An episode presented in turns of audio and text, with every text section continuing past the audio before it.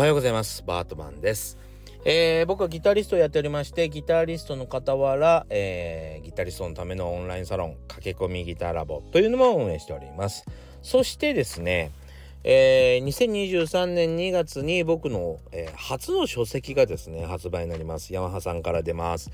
えー1日10分40歳からの双方革命というう名前の本が出ます。えーこれはあの楽器屋さんだけで取り扱われるものではなくて、まあ、一般的な何ギター教則本とかそういう感じなんですけども、えー一般、えーの本屋さんで、えー取り扱いされるものなんです。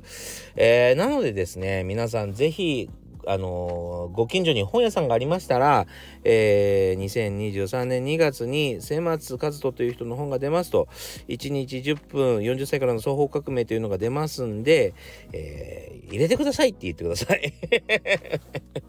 はい、あの買いに来ますんでとかってあの予約していただけると本屋さんで予約していただけるとめちゃくちゃ嬉しいんですけども近所に本屋さんがないよって方はですねもう Amazon で、えー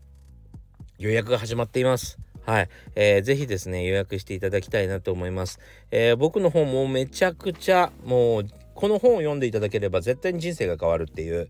えーギターライフが絶対に変わる内容になっててもうこういうことを語る本はもう出ないんじゃないかと思います。この本を読んでそれ刺激を受けて、えー10年後20年後に若者が、えー自分の言葉で本を出すことはあるかもしれませんけど、えー この本は今のここから10年20年は出ないと思うのでぜひですね、えー何？あのなんかこう発売き発売発売中止？なんていうの、えー絶版になってしまう前にですね、えーぜひ手に入れていただきたいなと思います。よろしくお願いします。さあ今日はですねあの年末ですからちょっとゆるゆると最近の出来事をですねあの語っていきたいなと思ったこととかをですね語っていきたいなと思っております。はい、えーちょっとゆるい雑談内容になりますんであのご容赦ください。あの僕のファンの方だけが楽しめるような内容なんですいません。あのゆるいんであのゆっくり聞いてください。ゆっくり聞いてくださいって言いながらですね、えーコーヒー飲みながら今ずっと喋ってるんですけどもうね7回目ぐらいですね撮り直しは。なんかねやっぱりねゆっくり喋られないんですよ。であのなんでかっていうと YouTube をやっているせいで YouTube ってめちゃくちゃ早く喋んなきゃなんないんですね。じゃないと間延びするんですよ。なんかね僕が自分で見ても僕の体感よりかはかなり遅く喋ってるように聞こえるんですね。だから早めに早めに焦って喋ろうと思うんだけどあのどうしてもねあのー何その噛んだりするんですよ。早く喋ろうとすると。自分の能力以上のスピードで 喋ろうと思うと噛んだり何を喋ろうと思ったか忘れちゃったりするんですね。だから台本っていうかせめてちょっと何きっかけとなる言葉っていうかあの今何のテーマで喋ってるかぐらいはあのメモしとかないと忘れちゃうんですよね。あのつらつらつらつらとこう道に迷ってるみたいな感じになってて。そう。だから、えー今このラジオはですねそういう風に喋っていないのであの要はその何の何？あのカンペもなしで喋ってますんで、えー、わけがわからなくなるんですよね。だんだんだんだんスピードが上がってっちゃって。ね。えー、というわけでもう今7テイク目ぐらいなんです。いや本当に不器用だなと思ってますけどね。まああのちょっとあのリラックスして間が空いてもいいじゃないかと。ね、えーゆっくり喋ってみたいと思います。はい。コーヒーを飲みながらねゆっくり喋ります。えーそれであのー一つ皆さんにですね教えてもらいたいことが前からあって、えーやっと今思い出したんでですねそれをちょっとお話ししてみたいと思うんですけども先日もね、あのー温泉に行ったんですが僕スーパー銭湯とか温泉とかめちゃくちゃ好きなんですよ。もうやっぱり体がこう緩むというかあなんていうのかな筋肉が緩むのってやっぱりおうん、まあ、マッサージがねあ素晴らしければいいんですけどもやっぱりあのー間違いなく緩むのはお風呂じゃないですか。なんでお風呂もサウナも好きなんですね。でそそれに行くと必ず置いてあるのが、えーコーヒー牛乳自動販売機なんですけど。違う違う。まあそれは必ず実は飲むんだけど。あのーマッサージ機に乗るんですよ。間違いなく。もう絶対にマッサージ機に乗って、えー、緩んだ体の状態で体をグリングリンされるとですね、もう本当にね、すぐ寝てしまうっていうぐらいなんですね。で、その、僕はちょっとずっと不思議なことが、不思議だなと思ってることがあるんです。で、皆さんにね、あの、多分同じ状況になってるんじゃないかなと思うんで、同じですよって思う方はね、僕だったらこうしてますけどね、みたいなのがありましたら教えていただきたいんです。で、それは何かというとね、マッサージチェアに座ると、あのー、まあ、自動でこう何？なんかこう、肩の位置っていうのかな？首の位置を探してくれるじゃないですか、最近のやつって。で、それを探してくれた、くれた後、だんだんだんだん、もみ玉がですね、腰の方にぐるーんって降りてって、腰の方からギンギンギンギンってこういう、あの、揺れながらですね、揉んでくれるじゃないですか。で、だんだんだんだん上がってきますよね。で、肩甲骨のあたりというかあ首に近づいてくるとっていうかそこら辺になるとね頭こうやってあの枕につけてるじゃないですか後頭部をね。それがだんだんだんだん持ち上がっていきまして完全に手を天を顔が見てるような見上げてるような空を見上げてるような格好になって首が90度にグニーンってなりません？あれがねもうね完全に目覚めちゃうんですよ。あれってどうしたらいいの？あれってどうしたらいいんだろうな。なんか完全にねその天を見上げるように首がグインって曲がるでしょ？その後もみ玉が腰の方に降りていくんですけど僕の頭頂部あの頭のてっぺんはもう枕についてるわけですよ。あの持ち上げられちゃって首がグニンってなってるんで。そこで支えてしまってるのであのもう一回まっすぐ寝ようと思うとわざわざ力を入れて起き上がらなきゃならないんですよね。ってことはあの目覚めちゃうんです そのタイミングで。でみんなそうなってんのかなそれとも首に力入れてもみ玉が上がってきた時は体を前に起こしてるの？どうなんですか？いやあのね単純に椅子の状態になっていて背中を押されすぎて前に行くんだったらいいんですよ。ねちょっと前かがみになればいいじゃないですか。でもあの最近のそのマッサージ機ってリクライニングシート見てガーンって後ろ下がるじゃないですか。その状態で背中めっちゃ押されると首が首がグニーンってなってマジで首に負担がめっちゃかかって起きるんですよ。あれ？どうしたらいいんだろうなずっとねずっと何？あの、何回も行くたんびにそれになってあの悩み 悩みとして毎回なんでだろうと思うんだけど忘れるちゃん忘れるんですよね次の日になるとね。くだらなすぎて。そう。でもね今思い出したんで是非ですねこれのお答えを持ってる方は是非あのアイデアをいただけたら嬉しいかなと思います。はい。なんかほんとねあのあれだけ解決できたらなってずっとと思っている一つの出来事なんですね。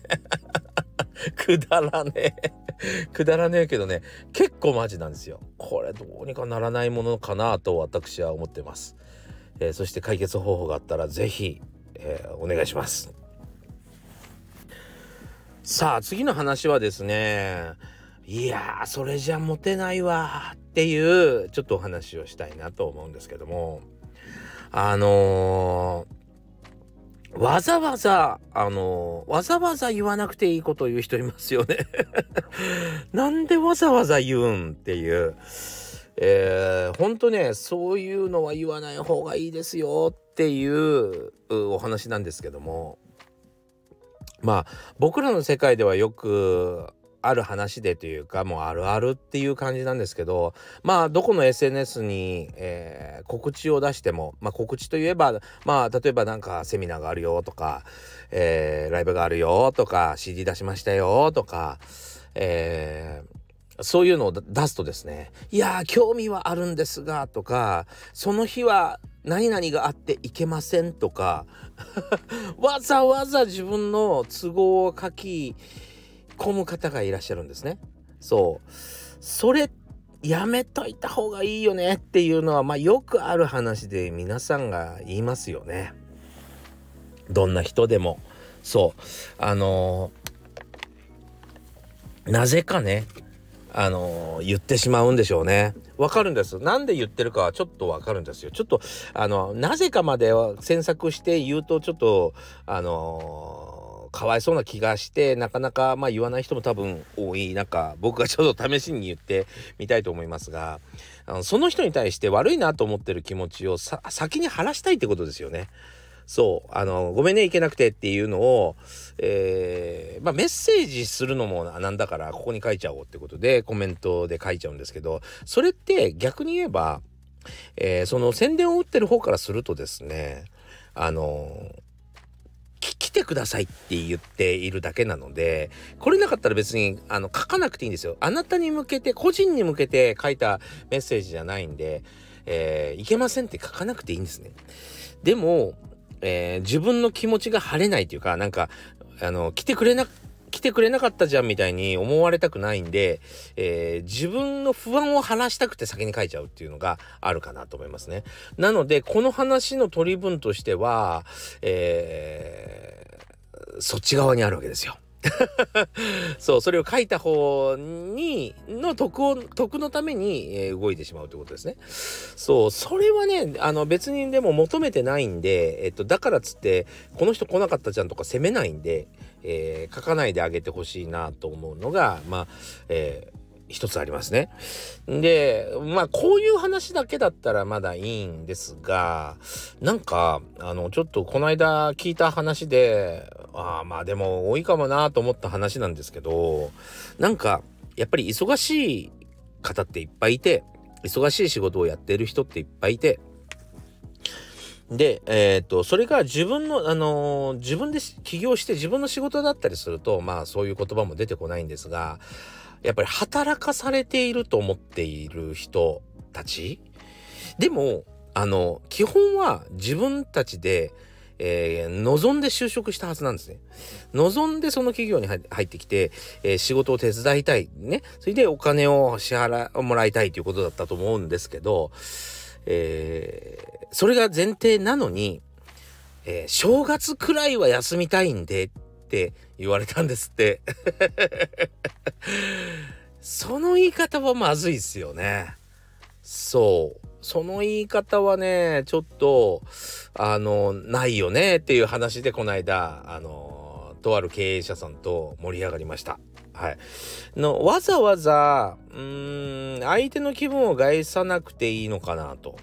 で、でも、やっぱりその仕事、会社で働きたいと、その仕事について、えーえー、ご給料をもらいたいと思ったのは自分なわけで、えっと、入ってくれ、入ってくれって言って、無理やり入ってもらってるわけじゃないんで、その言葉遣いをしちゃダメですよね。でも、なんか、最近こういう話が意外と多くって、えー、驚いてます。でも単純な話なんだけどえっと焦ってるのかなっていう気がしますね。うん、非常に、えー、早くうまくいかせたくってうまくいかせたい立場を上にしたくってとか、えー、思って焦ってるのかなっていう人に限ってそういう言葉遣いをしてるかなと。思ってますね。だから、うーん、まあ、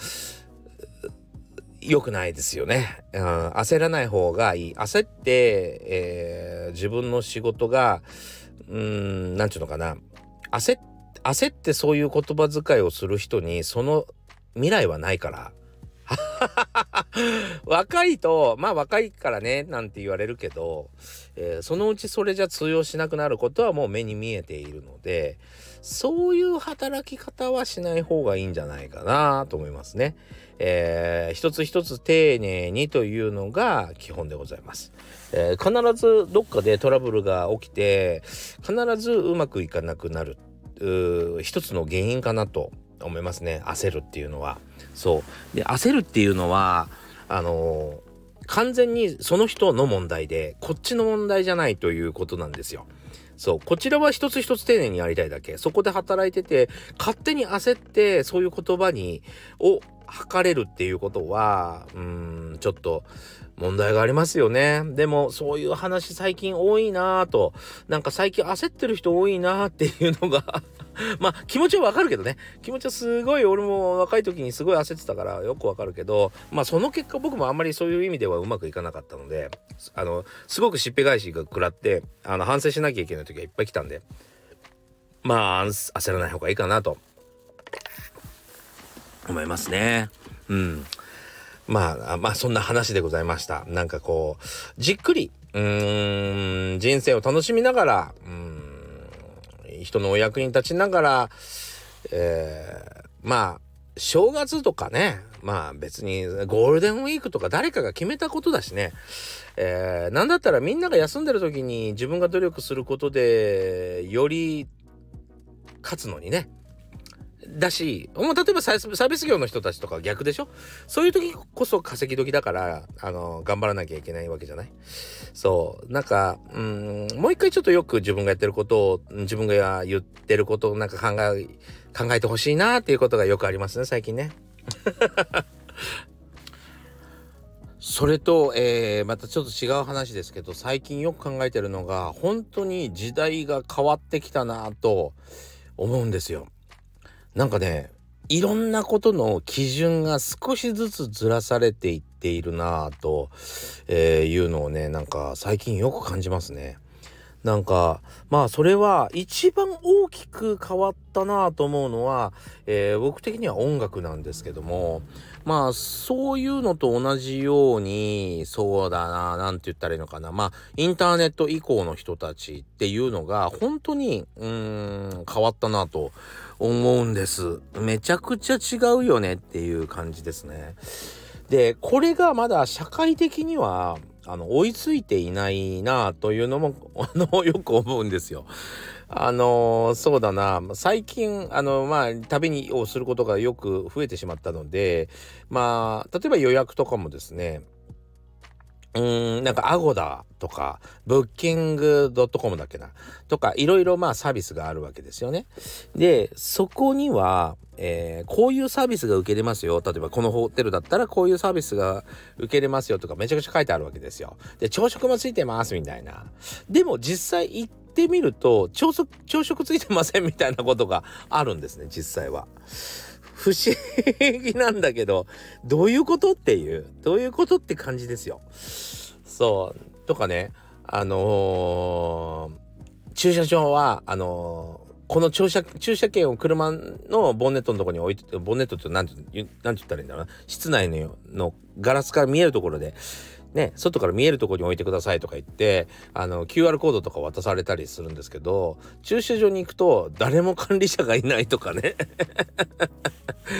なんかすごくあ、まあ、DX 化なんて言いますけどデジタルでいろんなことを管理しようどうのこうのしようっていう風に、しておきながらあのやっぱり人力なんであの追いついてないっていうのがよくあったりします。まあ、ここら辺はね、あの、本当に笑って済ませられるなとは思うんですけども、なんか、随分ですね、うーん、基準が変わってきたよなっていう感じですね。うん。なんか、えっと、音楽のメロディーの組み方も、あの、一時期、まあ、大変革を起こさせたのが小室さんですね。小室さんが、えっと、全然関係ないキーに飛ぶみたいな、えー、こととか、要はその、サビが明るければいいみたいな、えー、不思議な作り方をしたりするのが定着してきたかと思えば、えー、やたらと普通のメロディーなのにリズムが恐ろしく、あのぐちゃぐちゃにもうリズ激しいリズムが使われていたりとか、えー、まあそういうのがどんどん進みましたけど今なんかなんて言ったらいいんだろう。ああいうのって何て言ったらいいのか分かんないけどうーん転調もしてるけどメロディー自体は非常にうーんポップでしかも難しいジャズのようなコード進行も使ってるけど、えー、でも、えポップっていう。なんだけど昔ってなんかこうなんだろうな。決め台詞ササビに、えー、すごく印象的な言葉を置くことが多かったのがそういうのも少なくなったんだがサビ全体で聞きやすいっていうかサビ全体で耳に残るみたいな。ね、そういう風にだんだんだんだん基準が変わってきてすごく、えー、いわゆるそのなんだろうなそのまあパソコンとかそういうものとすごく仲良くなってきたなという、えー、なんていうの昔はなんかパソコン使ってますねっていう感じになってたなってたのがなんか生でやってんのかもパソコンでやってんのかよくわかんない感じになってきてるっていうかねなんか非常にこう融合されてきたっていう感じに聞こえますね。はい。なんか面白いですね。面白い時代がやってきて、えー、そしてでも社会はそんなに追いついてないっていうのが非常になんか面白いなっていう、あの、思いますね。あの空港とかでもわざわざ、えー、ネット予約して QR コード発行されてんのにその QR コードをピッてピッてこう何かざすとえっと紙の何入場券みたいなのが出てくるのとかも めちゃくちゃ無駄じゃないですか。QR コード発行されてんだからもうそれで入れるようにした方がいいよね。そう。うんでもなんか そういう感じですよね。荷物用にも紙を発行してそれをバッグにこう巻きつけなきゃいけないなんていうまあ不思議なあのなんだか便利なような不便なような、えー、資源の無駄遣いしてるような感じが不思議にあるなと思いますね。まあここら辺も本当はあのいわゆる NFT とかが、えー、もうちょっと一般的になってくるといろいろ解決してくれるのかなと期待してます。はい、えー、というわけでですね今日ちょっと長く喋っちゃいましたけど最近なんかこんなこと考えてますよっていうことをちょっとダラダラとお話してみました。えー、年内はですねもう一回ぐらいはラジオ放送したいなと思ってますけども、えー、一つ、えーよろしく、よろしくお願いします。ちょっと今言葉が出なかったな。はい。あのー、もう一回ぐらいですね、えー、皆さんにお会いた、お会いできたらなと思っております。えー、それでは今日もご視聴ありがとうございました。えまた次回お会いしましょう。